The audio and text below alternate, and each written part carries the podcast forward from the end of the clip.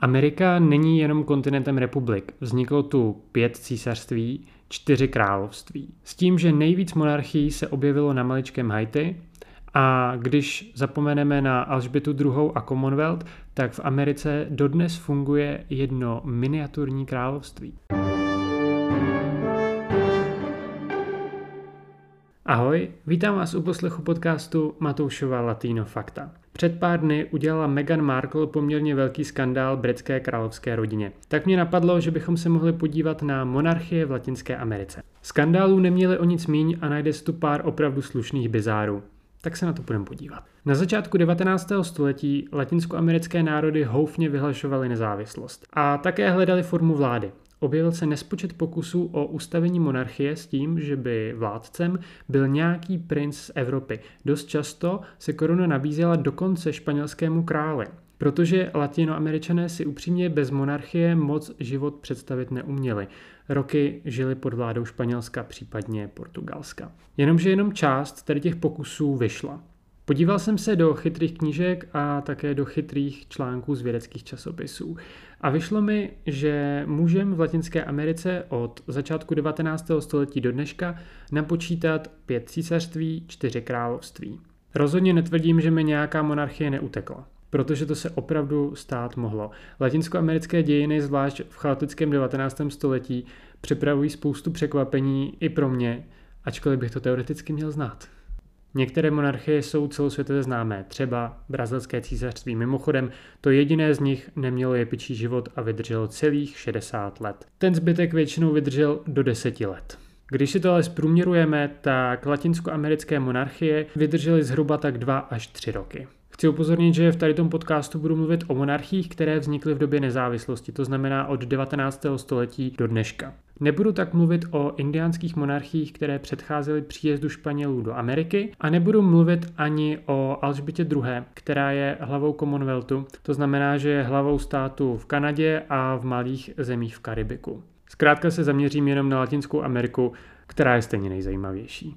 S Alžbětou II. totiž taková sranda není. Je jedno, jestli Meghan udělá rozhovor s Oprah nebo ne. Nejdřív se podíváme do Brazílie. Tam totiž fungovala monarchie, která na rozdíl od těch ostatních latinskoamerických monarchií aspoň něco vydržela a připomínají si v Brazílii dodnes. Já když jsem jel do Rio de Janeiro, tak jsem si udělal výlet do Petropolis.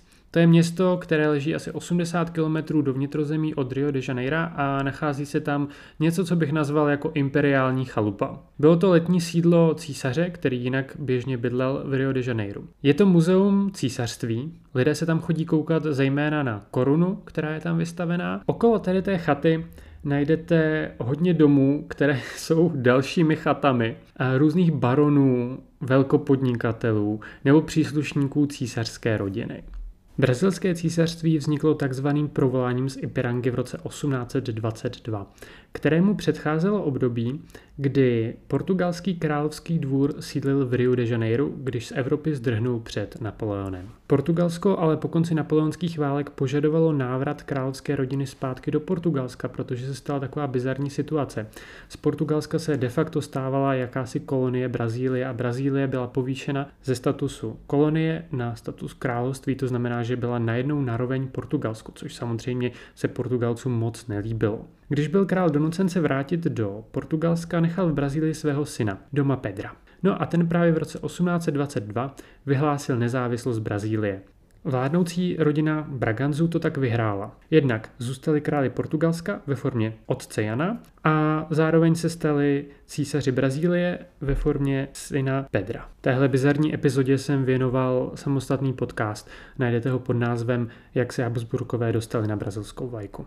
Brazílie tak v roce 1822 získává nezávislost na Portugalsku, ale Dom Pedro se neukazuje úplně jako dobrý státník. To znamená, že brzy je donucen k abdikaci a odjíždí do Evropy. Císařem se v tu chvíli stává jeho šestiletý syn Pedro II. Místo něj tak vládnou regenti a problémy začíná dělat Británie. Ta zprvu byla velkým spojencem Brazílie, dávala jí půjčky, protože doufala, že bude mít na kontinentě nějakého důležitého spojence. A když to bude monarchie, tím líp, protože Británie se tak trochu bála nově vznikajících republik, nevěděla, co od nich čekat. Ale zároveň chtěla kontinentu dominovat, když Španělé vyklidili pole.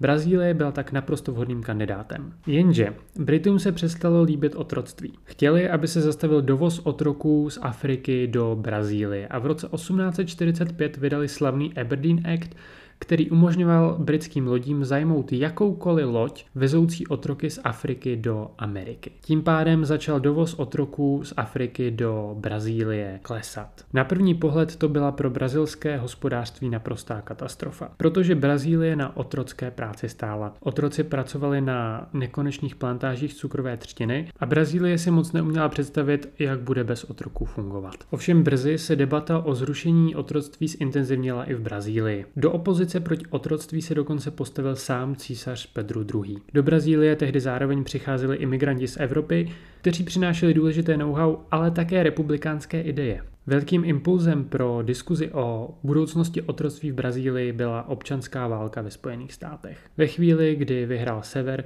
bylo jasné, že Brazílie něco bude muset dělat. Ovšem, některé ty úpravy byly jenom kosmetické a vlastně poměrně dost úsměvné.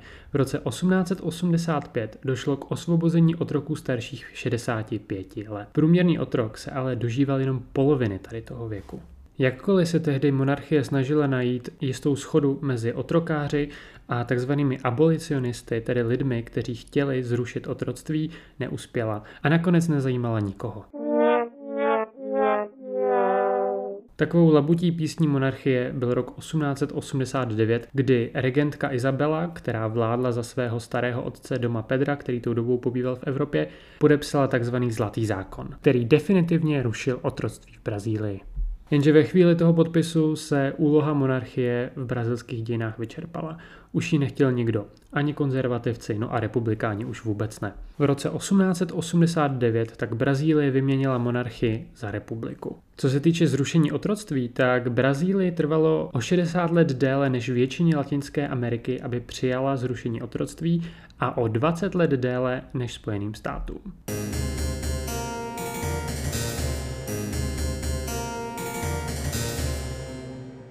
Ačkoliv brazilské císařství vydrželo jenom 60 let, rozhodně nemělo tak jepičí život jako císařství v Mexiku. Byla tam dvě. První ve 20. letech a druhé v 60. letech 19. století.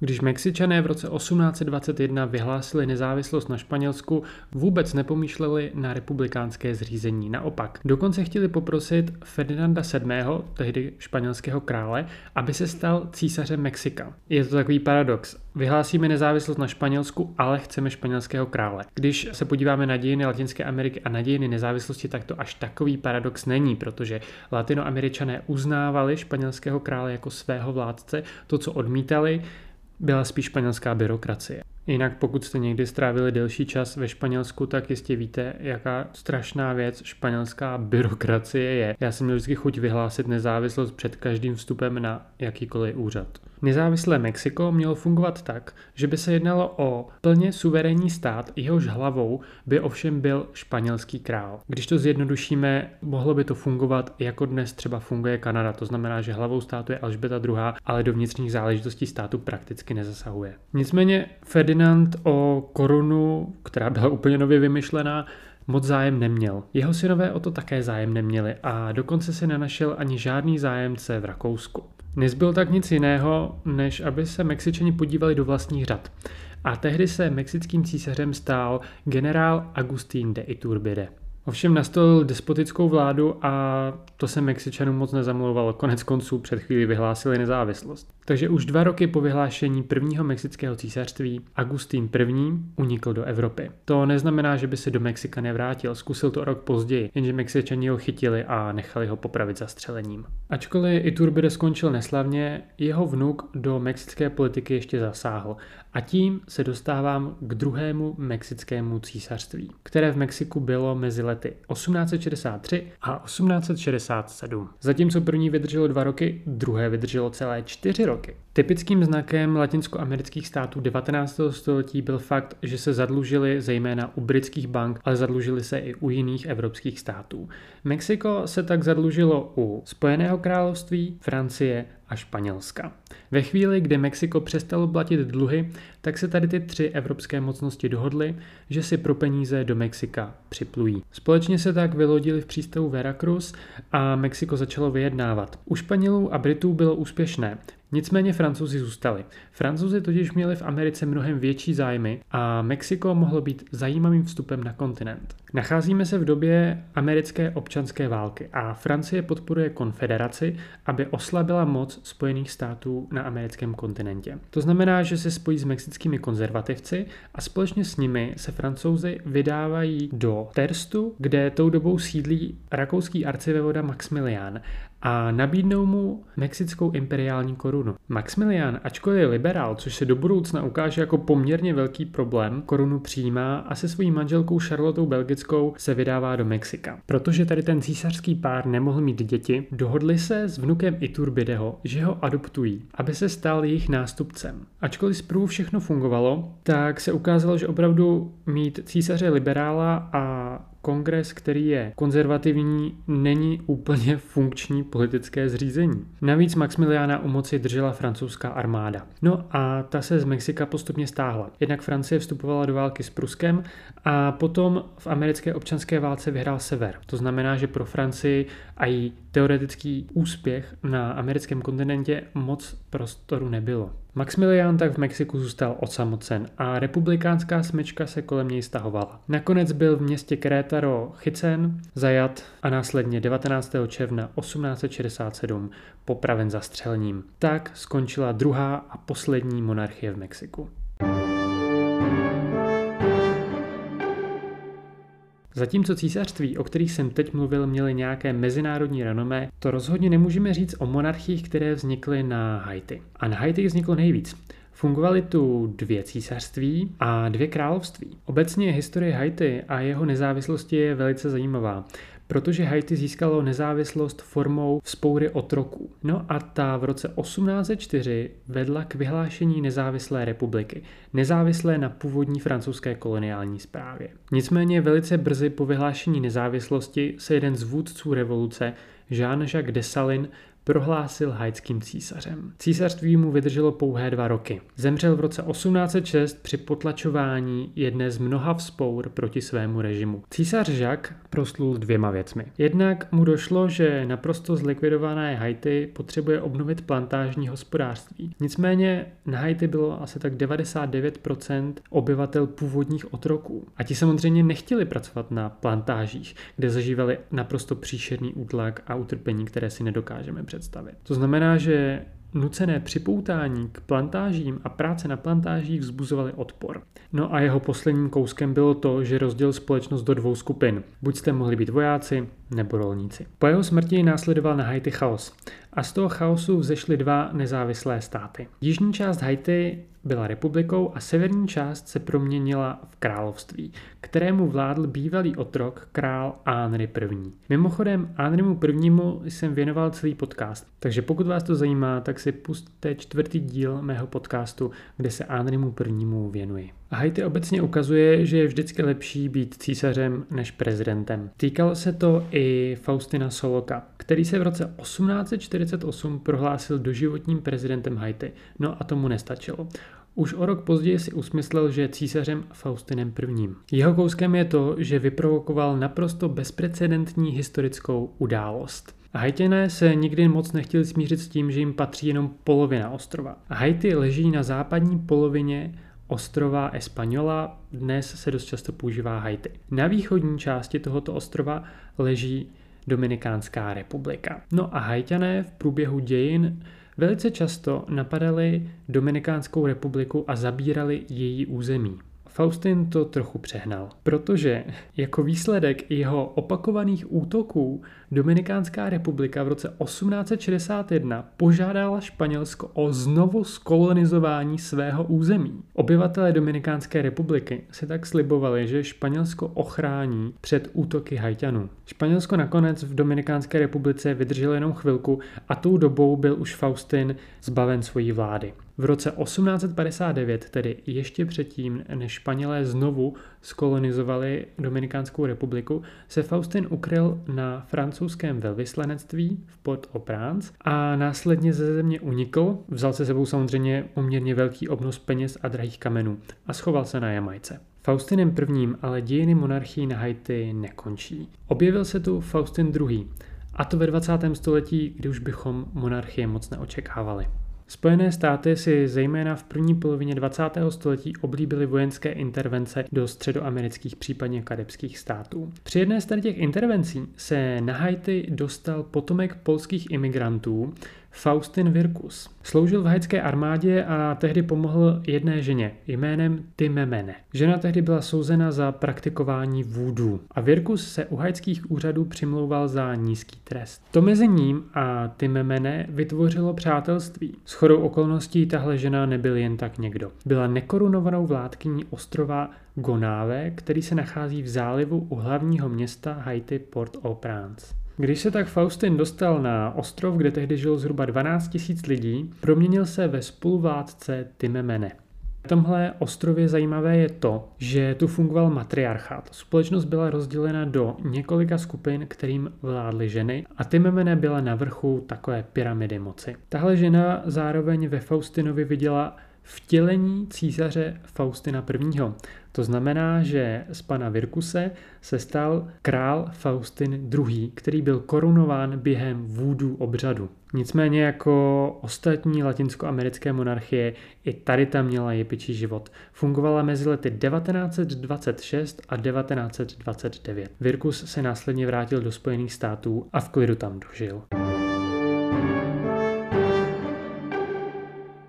Teď se z vyhřátého Karibiku podíváme na jich. Podíváme se do čilské Araukánie. Tam totiž v polovině 19. století vzniklo království Araukánie a Patagonie. Araukánie je jižní oblast Chile, po případě Argentiny, kterou obývají Mapučové. Dříve se jim říkalo Araukánci. Mapučové prosluli svou odbojností. Španělům se Mapuče prakticky nikdy nepodařilo podmanit a dokonce vytvořili jistou hranici a uzavřeli s nimi mírovou smlouvu. Dobytí Araukánie tak záviselo až na samostatném Chile a tomu se to také nedařilo a vlastně tomu ani nevěnovalo moc pozornosti. Jistého mocenského vákua využil právník Aurelí Antoine de Tonan. Ten se vydal z Marseille do Chile s poměrně ambiciozním plánem dobít Araukány a vytvořit samostatný mapučský stát, jehož bude hlavou. Připlul do Valparaísa, což je přístavní město, nedaleko hlavního města Santiago de Chile, Udělal si zastávku v Santiago de Chile a potom pokračoval na jich. Tady je potřeba zmínit to, že Čilani o jeho plánu věděli, jenže jeden profesor z Čilské univerzity v Santiago de Chile ho považoval za blázna a tak ho nechal, ať se za těmi Mapuči vydá. K překvapení Čilanů Mapuči na plán Aurelího Antoána přistoupili.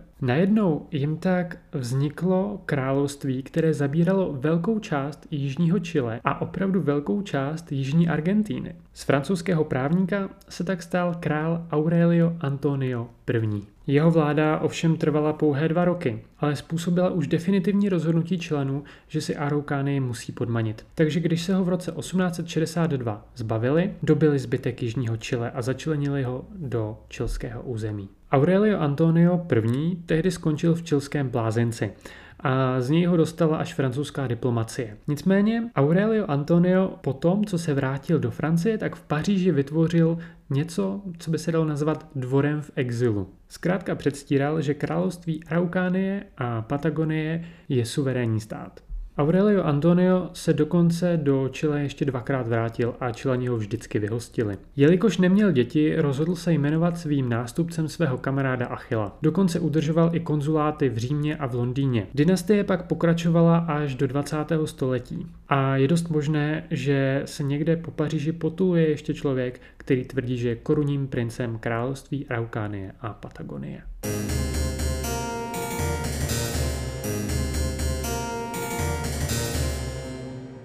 A nakonec jsem si nechal asi největší bizar, takové zvěřátko nakonec. Dodnes totiž v Karibiku funguje království na ostrově Redonda. Ostrov Redonda dnes náleží ostrovnímu státu Antigua a Barbuda. A samotná Redonda má na délku kilometr a půl a na šířku půl kilometru. Není na ní žádný zdroj pitné vody. A jsou tu víceméně jenom skály. Tak jak to, že je to samostatná země, která má vlajku, znak a dokonce i hymnu? Království Redonda totiž vzniklo tak trochu jako vtip. Jistý kazatel Matthew Dowdy Shield, který byl původně z Británie, tak v roce 1865, když působil na nedalekém karibském ostrově Montserrat, tak se prohlásil králem Redondy a zároveň se pokusil titul legalizovat u královny Viktorie. Byla proto vhodná příležitost, protože tehdy v 60. letech 19. století ostrov de facto nespadal pod žádnou koloniální mocnost, takže byl zemí nikoho, kde teoreticky šlo vyhlásit samostatný stát. V roce 1872 ale ostrov skončil pod britskou vládou vládou a to z toho důvodu, že se tu nacházelo guano. Guano je trus mořských ptáků, který se používá jako hnojivo. Mimochodem můžete si to koupit v krabicích i v Česku.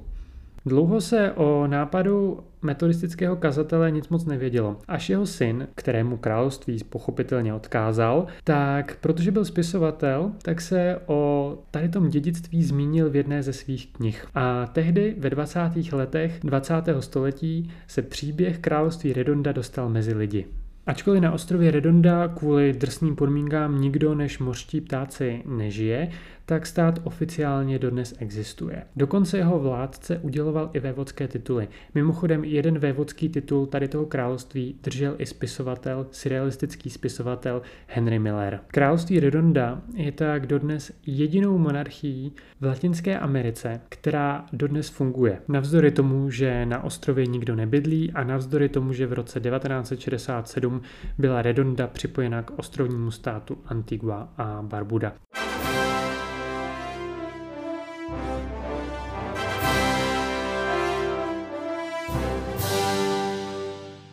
Díky, že jste si podcast poslechli až sem a doufám, že vás zaujal, protože na světě není jenom britská monarchie a její rebelující členka nečlenka Meghan Markle.